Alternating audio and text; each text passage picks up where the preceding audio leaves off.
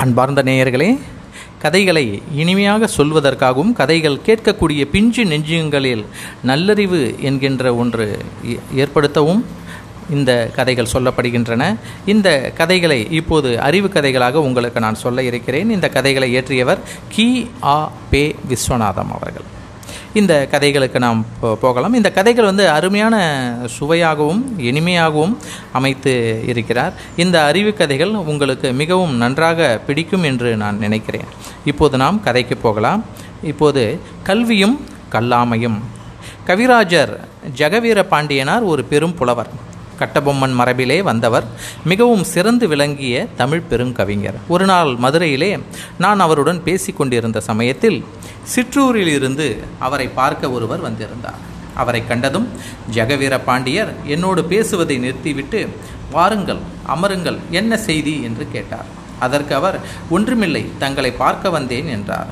பார்த்தாயிற்றே பின் என்ன செய்தி? என்று மறுபடியும் கேட்டார்.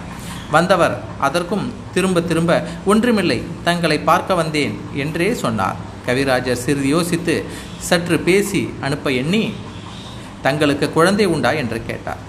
இருக்கிறான். ஒரே பையன் என்றார் வந்தவர். என்ன படித்திருக்கிறான்? என்று இவர் கேட்க வந்தவர் எங்கே படித்தான்?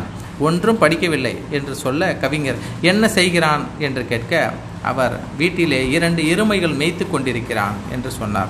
உடனே கவிராயர் எழுந்து அவரை எழச் செய்து தட்டி கொடுத்து வெளி வாயிற்படி வரை அழைத்து கொண்டு போய் நின்று இனி யாராவது உங்களுக்கு எத்தனை எருமைகள் என்று கேட்டால் இரண்டு என்று சொல்ல வேண்டாம். மூன்று எருமைகள் உண்டு என்று சொல்லுங்கள் என்று சொல்லி அவரை வழி அனுப்பிவிட்டார்.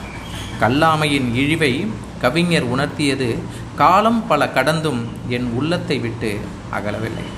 நன்றி குழந்தைகளை படிப்பினுடைய அருமையை எப்படியெல்லாம் அழகாக ஒரு எளிமையான கதை மூலம் சொல்லியிருக்கிறார் பாருங்கள்.